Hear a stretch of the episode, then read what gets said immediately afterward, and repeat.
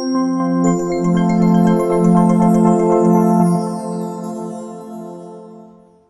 a special thank you to Marco for your hospitality here on behalf of the centre. It's great to see so many of you here. I say see, but I was talking to um, Julie and Danella. I'm at this point where if I put my glasses on, I can read my paper, but you all look blurry. So I can see my words, I can't actually see you. So, so please excuse me if you're gesturing at me and I can't see what's going on.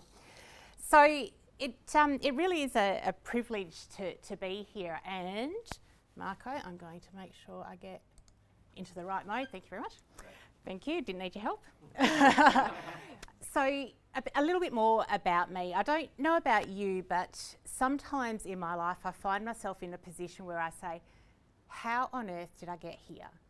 And certainly, when I responded to the invitation to speak to this group, to you, on this subject, I thought, why me? How, how is it that I'm here? I've done a little bit of theology, but I'm certainly not a, the- a theologian. And, you know, I've read the papers, but I'm certainly not an expert. I'm not even a member of the plenary council. So, so what is it? And I spent a bit of time just thinking about that. And I thought, you know what? I think it's the wrong question. I think the question is, what can I offer to you today? So, um, what I'll be bringing to you is, I guess, a convergence of a, a, few different pathways over my own journey. So I did start out in, in a business role, got an accounting degree, and, and set on that course. And then I spent a significant part of my life working in pastoral ministry, in lay ministry, thinking that that's what I was going to do for the rest of my life. And then a few things happened, mainly four kids and no money to sustain that kind of life. And um, actually, uh, someone in the room here today has been really instrumental in me getting another role, which was in human resources at Fiona Stanley Hospital. So, all of these um, paths have led to the work that I've been doing over the last six years, which is in mission integration. And so, I look to another uh, person in the group here today who our paths crossed through that journey. And really, what I offer you today is my experience across all of those um, walks of life, plus the kids and the faith and the husband and all of that, uh, and offer you a reflection, offer you my reflection on the thematic paper of being a joyful, hope filled, and servant community. Um, and I hope that there are a few uh, points along the way that you might resonate with and, and hopefully fuel your journey into the future. So, about today, what are we going to do? The session was promoted as a twilight retreat. We haven't quite achieved twilight. It's two o'clock in the afternoon, but that's okay. But I have certainly taken on this notion of retreat. So we will have a few times throughout our session today for you to reflect, for you to discuss. Um, and I do hope and invite you to enter into those um, experiences together. So, when I looked first at the paper of um, the thematic paper on joyful, hope filled, and servant community, my first response was, This is big. And then I looked at it in the context of all the other thematic papers that have been written and all of the other conversations that have been happening and, and the, the process of the plenary council itself. And I, I, to be honest, I was a little bit overwhelmed. It's a, it's a huge undertaking, and actually, there's a lot that this is calling us to. So, what I've done today is I've distilled it into three uh, sections. I've called it a posture to adopt, a vision to embrace, and a dare to be taken on. So I'll explain what all of those things mean as we go through.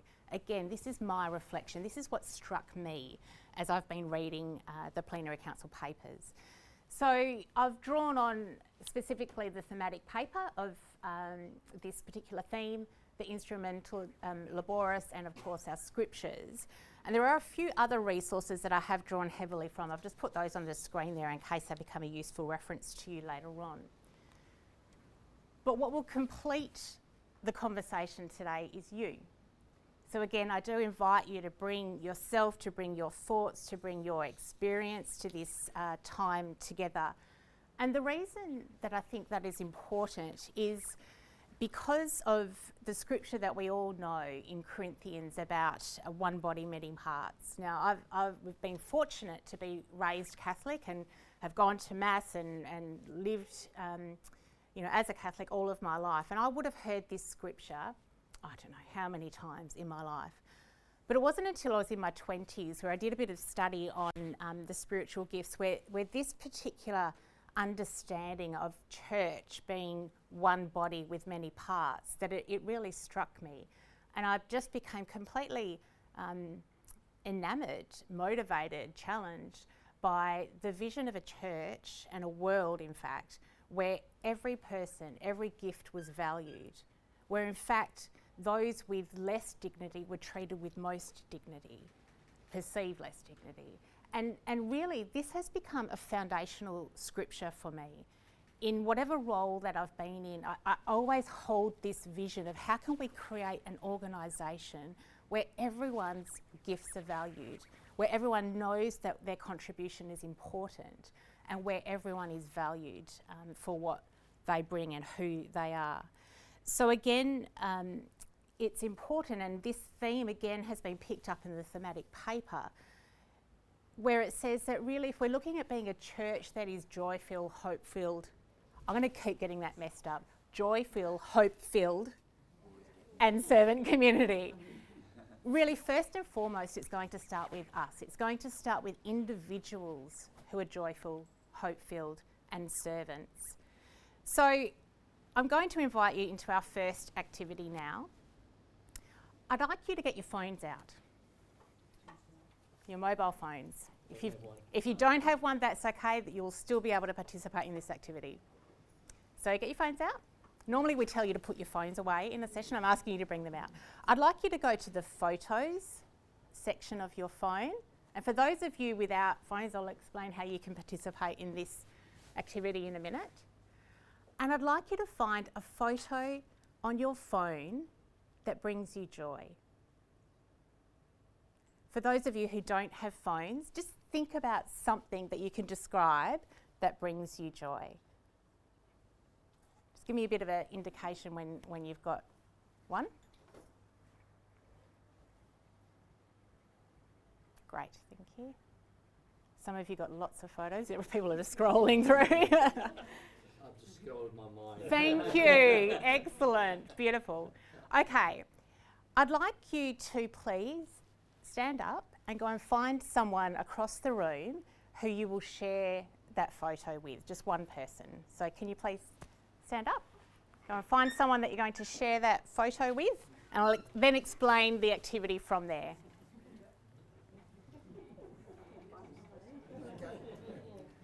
Okay, so before, before you explain every, anything, before you do anything, make sure you've got a partner. Everyone got a partner?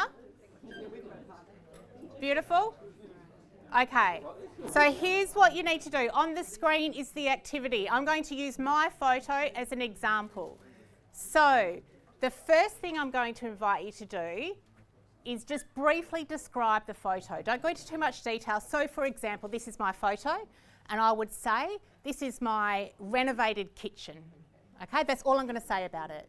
All right, so show the, your partner your photo, and for those of you who are in your mind, just explain what your photo or what, what it is that brings you joy. Okay, so here what, here's the next part of the activity. Okay, so now that you've said, here's what my, what my photo is, I want you to go a little bit deeper, please, and I'd like you to explain why this brings you joy. So, for example, my renovated kitchen. I, I must say, this is a year ago, and we've got this, this new feature to our kitchen. I don't know if you've got it in yours, but it's around the sink. It's like a pile of dishes. we don't know where it comes from because no one in my house puts them there. But anyway, so, so this is my kitchen. Why this brings me joy, I actually don't like cooking, okay? So this doesn't bring me any joy in that sense of cooking. It brings me joy because there is a place for everything and it's neat, okay? So I want you to share your photo and just simply, why does that bring you joy? Okay, make sure the other person gets a chance to share. Have you done that? Yep. Beautiful. Okay, excellent. The last question that you'll have with your partner is why is that important? So, for me, as an example, why is it important that in my kitchen everything has its place? For me, it's actually having space, having reflective space, space, prayerful space in my life is is critical. I'm an introvert at heart. Getting up and speaking to you is not my natural, uh, you know, inclination. But for me, this kitchen represents what I want my interior life to be. Have enough space for it to be filled with the good things and not cluttered so that I can actually be a better person in the world. So that's why this brings me joy. So I invite you into the conversation. Why, does, uh, why is this important to you? Thank you very much for, for participating in that activity. Um, it, it becomes the foundation for our first point, which is a posture. So I've called this a posture uh, to adopt. So the definition of a posture is a particular approach or attitude. Now, as you would expect uh, throughout the thematic paper of the Plenary Council, um, there is a lot of mention of joy. You would expect that, it's part of the title. However, what I found quite challenging were the initial comments that were made about joy, and, and I wonder how you would respond to these. It says, For many, the church is not seen as a joyful, hope filled, and servant community that engages positively with the world. We don't always rejoice in the positive aspects of the broader Australian society, and often our positive contributions are not well communicated. And it, it, it uh, quotes uh, the Pope when he talks sometimes it seems that Christ- Christians can live lives like Lent without Easter. And it was challenging. I found these statements quite confronting. And the reason I found them confronting in the first instance is that I know that's me sometimes. I know that I can be all Lent and no Easter, and that's not a very attractive kind of way to be. But I, I started thinking further about this, and it, it, it, just made me bring to mind so many situations where I've been um, come up against, I guess, uh, people's perceptions of the church that are often well founded and sometimes misunderstood. I'll, I'll share a very simple example.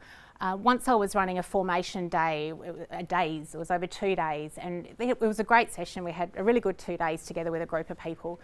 And at the end, we were dismissing everybody, they were free to go, and a gentleman stood up and he, and he addressed the crowd. I'm thinking, oh, that's my role, what's going to happen here? Got up and he said, I just want to say I did not want to come here. I'm thinking, okay, what's going to come next? And he said, I thought this was all going to be Jesus, shepherd, and sheep. And I just kind of, I thought, okay, what's going to come next? And he said, but this has been fantastic. And he went on to share about what he got out of the session. And I remember having a few different thoughts in my mind. I remember thinking, part of me was a little bit offended. Like, there's actually a good message in the parable of the good shepherd. Like, so Jesus, shepherd, and sheep. That's a, that's a good story, right? And then the other part of me started thinking, I wonder what was driving that comment. Maybe he was expecting to come to something where he would be told what to do rather than invited into an offer of, of what's possible. Maybe he thought he would be judged instead of being understood. Maybe he thought something would be imposed on him or his life would be restricted um, rather than that he would be supported to flourish by coming to this formation session. And so herein lies part of the challenge of being a joyful, hope filled, and servant community. Another aspect um, that's called out in the, the thematic paper is this statement Many people no longer simply accept what the priest or the church tells them, they question and they challenge. And when their questions and their challenges are not met with dialogue, they walk away. So, if we are not seen always as joyful and positively engaging with the world, and if when people, we, we share our particular values, which sometimes can be countercultural, and people raise questions about those or present challenges, and we don't enter into conversation, then people will walk away. So, so where to from here? And this is where the posture comes in. So, I would put to you that a posture that we can adopt is a culture of listening and dialogue. I'd like to read to you a couple of excerpts from a, a newsletter that I read recently. It says, We're facing a number of ethical challenges that require our collective attention. Issues where human dignity is often a secondary concern to interests of finance and economics. Consider the ongoing detention of asylum seekers, the marginalisation of Aboriginal citizens, inaction on climate change, the euthanasia campaign, wealth inequity, and increasing levels of pol- polarisation. These challenges require f- from us more than a point scoring and a name calling. We need to not generate outrage, but further reflection. And in another article from the same newsletter, it said, if we hold strong opinions, which we should, it's easier to respond to people who disagree by repeating our own view more loudly. And it says, a good thinker is not situated opposite an adversary, but alongside an adversary in the face of a reality always greater and more mysterious. So, if we're going to be this joyful, hope filled, and servant community, it's going to require a culture of listening and dialogue. Over the past oh, 10 months or so in my role um, at St John of God Healthcare, I've been part of our group that has um, prepared our response to voluntary assisted dying. It's a very important topic, and I'm not going to go into it here. I think it needs a, a proper context for, for um, listening and dialogue. But a few, few of my colleagues have been working on on our response as a Catholic healthcare provider. We're, we're catching up the other day and we were saying, you know, we have to learn how to sit in the, the tension, the awkwardness, the discomfort of holding a particular view and working alongside and caring for people who have a different view. But if we if we shut down conversation in that context, it's not getting us anywhere. And that's hard. It's hard to sit in that tension. And I wish I could. i am not going to because of confidentiality, but there have been, as you would be aware, the legislation has been in effect just over a month now. Uh, on the news today, the first person has accessed VAD in, in WA. Um, I wish I could tell you the stories in our own hospitals where patients have raised this matter. And because we know our position, but we pre- have been prepared to enter into conversation, we have been able to provide better care for them. But had we just shut the conversation down, we would have left them you know, without the commitment to good end of life care that we offer. So, sorry, I'm being a bit um, vague there, but I'm sure you'd appreciate the reason for confidentiality. Pope Francis said we need to embrace the task of holding disagreement and allowing it to become a link in a new process. And indeed, this is what we have modelled for us um, in the Road to Emmaus, the story of Jesus who, who joins the, the disciples who are grieving his death and who are confused by the accounts of the women who have gone and found the empty tomb and they're walking along the road to Emmaus. So, what do we observe in this story about listening and dialogue? Well, firstly, we, we read in this scripture that Jesus came alongside. So, they were walking, he came alongside. He didn't force himself into a conversation, he came alongside. We then read that he inquired, he asked them, What are you talking about? Now, we presume he knows what, knew what they were talking about. He said, But what do you, you tell me your perspective? And he asked questions, he inquired. And then he noticed, but he noticed what wasn't being said. In the scriptures, it talks about their face were downcast. So he noticed the bigger story that was at play. He then listened to their story and tried to understand their perspective. And only then did he share his truth, the truth of, of what had really happened and who um, his uh, understanding or his perspective, as you, as you might say. And then the, the scriptures talk about Jesus then actually went to continue down the road, and the disciples invited him back into the conversation. So that invitation back to continue the dialogue was actually initiated by the disciples. And then we all know that in the story, it wasn't until Jesus broke bread that the disciples' eyes were open to who he was. So the revelation actually didn't happen in words, it happened in action. And after that encounter, we hear that the disciples themselves went out and told others. So they became the ones who shared the good news.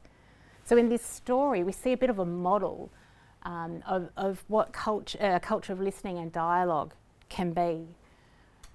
So, the first point posture, a culture of listening and dialogue. So, then vision. A definition of vision is the ability to think about or to plan a future with imagination or wisdom.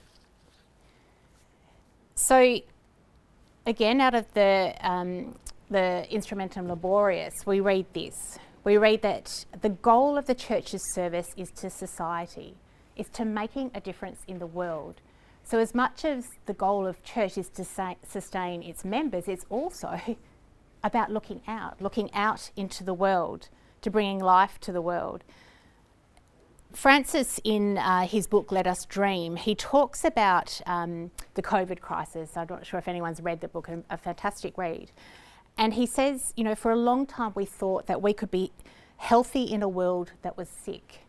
But the COVID crisis has brought home how important it is for us to work for a healthy world. So, in other words, it's not about us just getting ourselves right. We, we actually can't be completely flourishing if our world is not flourishing. So, what I'd like to share with you now is a video. It's a story I think that really does depict a, a, a church, a ministry that is a vision of a joy filled, hope filled, and servant community. It's from my context um, in healthcare. To give you a bit of a background to this, uh, this video that you're about to watch, exactly a year ago yesterday, one of our hospitals in Melbourne uh, is called Berwick received a phone call that there were um, patient, uh, sorry, clients, residents in an aged care facility where COVID had broken out, and they needed to be taken from that facility and moved into one of our hospitals. Um, I'd like you to watch this video, and after the video, we're going to have some time for discussion. So just be looking out for signs of joy, hope, and service in this video. Just note the sound goes up and down.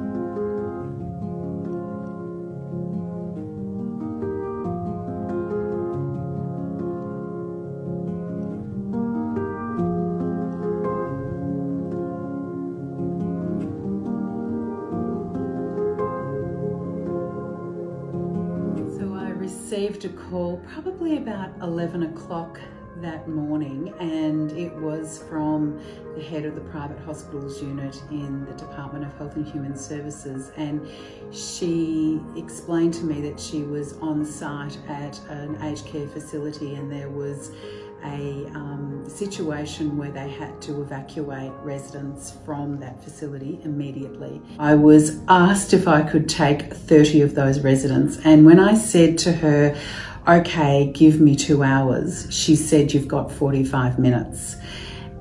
And I remember there being probably a long five second pause, and she said, It's just not negotiable, Lisa. Ambulance Victoria on site, there's a really urgent need. So we did what we did. You know, just, just catching wind in the corridors of, of we've been asked to do this and we need to respond, and not really even knowing exactly what we were being asked. Um, I think by the time I heard what was happening, you know, I think Lisa and Alison had come down and said, you know, there's residents arriving very shortly. We just we have to move move people out of Four East and down into other areas, and everyone just sort of stopped and went, okay, what, what do you want me to do? And I was in the gym and I looked out the door and I could see Lisa Norman, the CEO, walking past in scrubs, pushing a trolley, and I was like, oh, something's happening, something's going down that's not normal. And then within the hour, patients started arriving, so we had to clear out that whole um, clear out the whole ward um, and prepare it for these coronavirus patients within an hour. There was a lot of phone conversations early on with, with families, so I got to know um, a lot of daughters and wives and husbands and things like that. Especially in the first probably four to five days, there was a high volume of phone traffic and, and trying to find out and suss out what was going on. I had a chat to my husband, so I've got a husband and a nearly seven year old. That stage, because we were hearing so many things about healthcare workers catching COVID and everything, um, he didn't feel comfortable with me being around my family, but also completely supported my decision to be a part of the ward. Um, it was never a question about me working on COVID. It was just a question of logistics of where I was going to be, and then was lucky enough to be placed in a hotel by the hospital. So I spent the next three weeks there while I did my job here. So yeah, it was hard. We're also in that time where you couldn't travel more than five kilometres. So, um, so what that meant was that we had a number of families whose immediate family members were not even in Melbourne or some that were not in the Berwick area. We would talk to beforehand and explain to them that um, the visit would only be for 20 minutes and that we couldn't allow any physical contact. So that was really, really difficult and very confronting. It, it, got down to the reality of even needing to say to them, would you like me to knock on the door when we're down to the, you know, when it's about five minutes or so, just to let you know? And having that experience of um, knowing that a family member was in the room, saying goodbye on behalf of their whole family, um, and staying outside the room in case they needed any support, but then needing to make that knock on the door to say to them, you know, it's time, um, and then and then to support them, you know, after that visit. And then when he actually did pass, I was in the room with him, sort of holding his hand and brushing his hair and that sort of thing, and um, trying trying your best to make what is an awful situation more comfortable and more human. And you're, you know, you're in all your gear and, and you're in a mask and a shield and all of this PPE that you look like a robot or somebody, and you're just trying to find like a human part to this whole sort of inhuman experience because you're just that that one layer away from them. And that kind of situation you're sitting there going it shouldn't be me. You know I'm, I'm honoured and I'm grateful that I can be here for this um, this part of his life and, and moving on from life. But also you wish that their family could be there to experience that. And I think that was the overall feeling for a lot of people on the ward that as awful as the virus is like that's the real crux of it is whatever's going on in the world there's people in hospital dying without their families and and that was um, a really driving force in just hoping that everybody out in the public was playing their role because you think whatever you think of this virus whatever your opinion is that's the reality of it. And then phoning the loved ones to tell them that their family member had passed away. That's never easy. But being able to tell them that we were able to have somebody with them holding their hand while they took their last breath gave the family members a lot of comfort. And although it's hard for us, it's also um, somebody, one of the staff members who sat with a, a resident while they passed away, had said that although it was hard at the time, when she went home, she felt very blessed to be a part of that person's journey. Sorry. I remember one lady who came in and um, you know, she spent about half an hour with her husband and, and I knocked on the door the second time. I said, you know, it's, it's time to go. And she said, she said, can I give him a kiss? And I said, you really, you can't, because he was COVID positive. I said, you just can't. And so she just sort of leaned over and she blew him a kiss and, and, um, and she, she walked away. And she was just, it was just heartbreaking.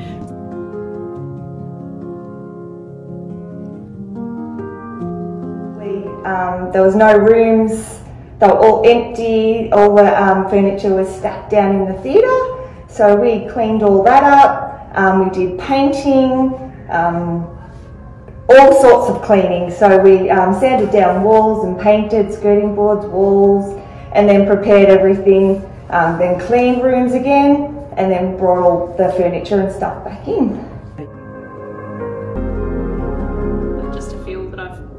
To be a small part of the history of St John of God is quite special. Yeah. It was an experience that I'll never forget. Um, the teamwork, the camaraderie, the support from each other, from executive, was fantastic. And I think to be a part of something that that will go down in history means a lot. You know, as much as it was tragic and hard and emotional and tiring, I think we got a lot out of it too. Um, I have. See, and that's probably the bit that challenges you the most. I feel incredibly proud of the team. That's probably the bit that leaves me feeling um, the most emotion because I know we've employed amazing people but they have proven to me they are beyond amazing. I get I get touched every time I say that. Maybe that um, I just to give you some more context. That beautiful Amy wasn't she just gorgeous? She's one of our cleaners. Uh, when she was talking about they, they recommissioned a hospital, you know those renovation shows where everything is fallen apart. This is a hospital that was decommissioned. It, it's going to be renovated for another purpose. It was out of action, and within you know a couple of days, they made it into a, a hospital again. You know, cleaning and whatever else. I spoke to actually spoke to Rhonda, who's the director of mission, this morning. We're in a meeting this morning, and I said I'm going to use that video. And she said yesterday was the anniversary, as you know, of one year since all of this happened. And she said, we, um, some of our caregivers got some donations together and we went and visited the aged care facility where these res- residents were from yesterday. And we said, we just wanted to let you know that we remember you. And they had a beautiful time together. So I offer you this as, um, as an example of church, as a vision of joy, hope, and service. And I invite you just with a couple of people around you, just you can stay where you are, just to have a brief conversation about what struck you about this story and where did you see the reality of suffering becoming joy, hope, and service in this video? So, just with a couple of people around you, we'll just go for maybe two minutes, two or three minutes only. Thank you. So, the reason I share that story with you is to again talk about this, this vision of a joyful, hope filled, and uh, servant community. And, and Francis again talks about if we're going to have a culture of service, then we can't serve unless we let the reality around us speak to us. We have to let the suffering that is in our world touch us. It has to move us. And I was thinking about that, and I was thinking, you know, what, what's the language around that? And I was thinking, you know, I think it's about not doing service, but being servants, you know. And if we do service, then we can end up focusing on the actions, the list of things that are to do, and, and it can tire us.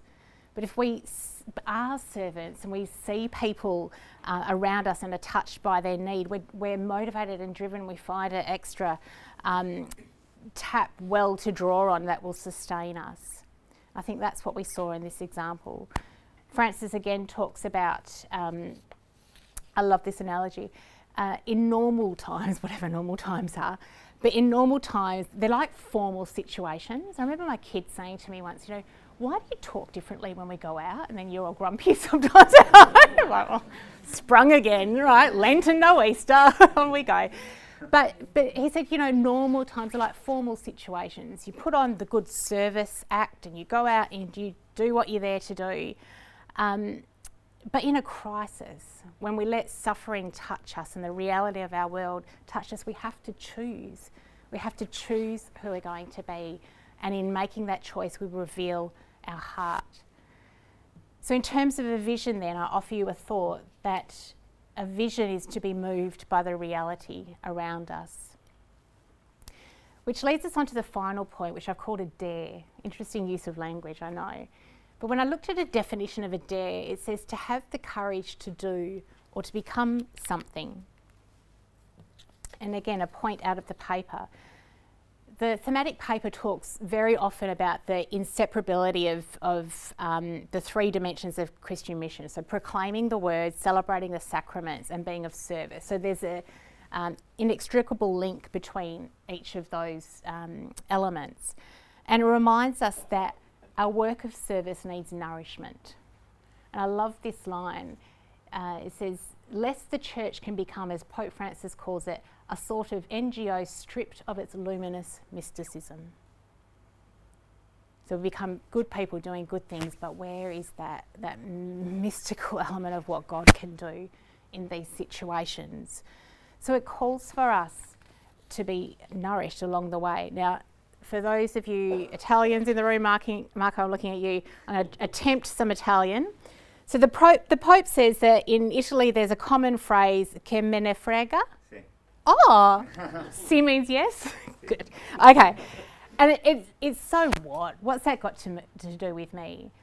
And he said, we have to be. Oh, it's accompanied by this. I, th- I feel myself today, the Croatian background, so not too far away. Um, so he says we have to guard against this so whatism. He said, you know, a healthy dose of so whatism is, you know, maybe okay. But he said, but this kind of pervading atti- attitude of so what, what's it got to do with me, can armour plate our soul. It can make us indifferent it can, um, to, to the, the, the challenges of the suffering around us. And he talks about some barriers to joy, hope, and service says the first can be narcissism, you know, that, that sense of everything has become centered around me and us, and it's only good news if it's good news for me personally, and if it's bad news, it's because I'm, I'm the chief victim here. He talks about warning against discouragement that can lead to sadness in our spiritual lives, the opposite of joy. And eventually, discouragement closes us in on ourselves. And it leads us to lament and to complain about what's not going well rather than doing anything about it. And then he also cautions against pessimism. And I love the language he uses here. He says it's like um, shutting the door on a future, on the future and, and the new things that it can hold, a door you refuse to open. And he said these are the kind of things that we need to guard against that we need to nourish ourselves so it, that we, we don't fall into those ways of being. So, what's the antidote to that? Encounter with God. This is a, a quote from the On- Henri Nouwen Society. It says, Radical servanthood is the way to encounter God. Here we're touching th- the profound spiritual truth that service is an expression of the search for God and not just the desire to bring about individual or social change. So the dare is simple. It's, it's to enter in, to be nourished by God through word, sacrament, and, and service in community. But I don't know about you, but for sometimes it's that um, humility to say, actually, I've been doing this on my own steam. I've been doing this as good acts of service rather than with a servant heart. And it's in that humility of being able to come and say, okay, God, here I am again, your humble servant. Equip me, nourish me for this journey that I think we will actually see a joyful, hope filled, and servant community. So, where to from here? In the last couple of minutes that we've got together, um, if you don't have a piece of paper and a pen, just please put your hand up and Marco will will hand one out to you. This is a very simple little reflection that I'm, I'm going to invite you into. It's a poem. It's a poem that was first shared by someone uh, here. Nigel shared this with me many years ago and didn't know that he was going to be here today. So, in a minute, the poem will be read.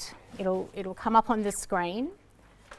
And I invite you just to, just to enter in, to listen to the words, let them wash over you, and then the poem is repeated. All right, so there's a little space in between. And I'd like you to consider as you listen to this poem what, what we've spoken about today. Thank you, Marco. I appreciate that. So, the posture of listening and dialogue, the the vision of letting the reality of the world touch us and that dare to be nourished and to be humble enough to go before God and say, okay, here I am again, ready to be used. So, everyone ready for this? Let's make sure. Okay, thanks, Marco.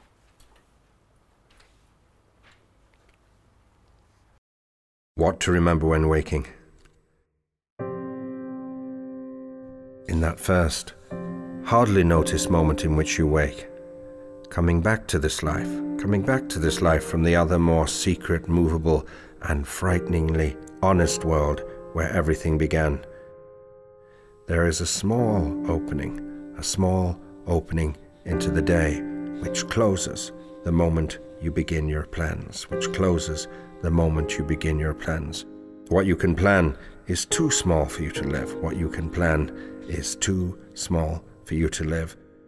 What you can live wholeheartedly will make plans enough for the vitality hidden in your sleep. To be human is to become visible, while carrying what is hidden as a gift to others. To remember the other world in this world is to live in your true inheritance. Now, looking through the slanting light of the morning window toward the mountain presence of everything that can be, what urgency calls you to your one love, what shape waits in the seed of you to grow and spread its branches against a future sky? Is it waiting in the fertile sea, in the trees beyond the house, in the life you can imagine for yourself? In the open and lovely white page on the waiting desk. So, in a moment, the poem will repeat, and I invite you again just to consider where you can adopt a posture of listening and dialogue, where you might be able to expand your vision of service and be touched by the reality or suffering around you, and to consider where you might need nourishment, where you might lack joy or hope or experience disappointment. Where could you seek God more? What you can plan is too small for you to live. What you can plan is too small for you to live. What you can live wholeheartedly will make plans enough for the vitality hidden in your sleep. To be human is to become visible, while carrying what is hidden as a gift to others. To remember the other world in this world is to live in your true inheritance. Now, looking through the slanting light of the morning window toward the mountain presence of everything that can be, what urgency calls you to your one love, what shape waits in the seed of you to grow and spread its branches against a future sky. Is it waiting in the fertile sea, in the trees beyond the house, in the life you can imagine for yourself?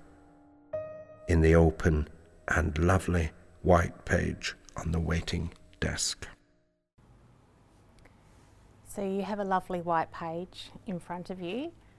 I invite you just for a minute to take a moment to consider what we've shared today and maybe just write down one or two things that you take away from today's session. It could just be what struck you, it could be an action, or just a thought that you might want to share with someone else after today's session, just for a minute. Okay. I notice some of you are still scribbling, so you can take that home as homework. And I invite you, this is your personal reflection, so I'm not going to invite you to share this here, but maybe over tea and coffee you might want to share um, with the people who are gathered here today about what, what has struck you. So I'll just leave you with um, a recap. So we've spoken about a position of, of listening and dialogue, we've spoken about a vision of being moved by the reality around us and a dare to embrace uh, service as an encounter by God and to be nourished by God in our service. One final reflection, one final um, thing that struck me, I guess, as I read the, the plenary council documents so far, is this deep yearning of the people in the church to be, for the church to be a sign of God's kingdom in the world. And, and I can't, I'm trying to find more words to express that deep yearning. And that is my heart, it's certainly my desire. So, as people who I imagine have that same deep yearning, I offer you this final encouragement. God asks everything of us, yet at the same time, He offers us everything. So, as we pursue a church that is joyful, hope filled, and servant, let's not forget that it's God at the heart of us and allow Him to nourish us on that journey. So, with that, I say thank you.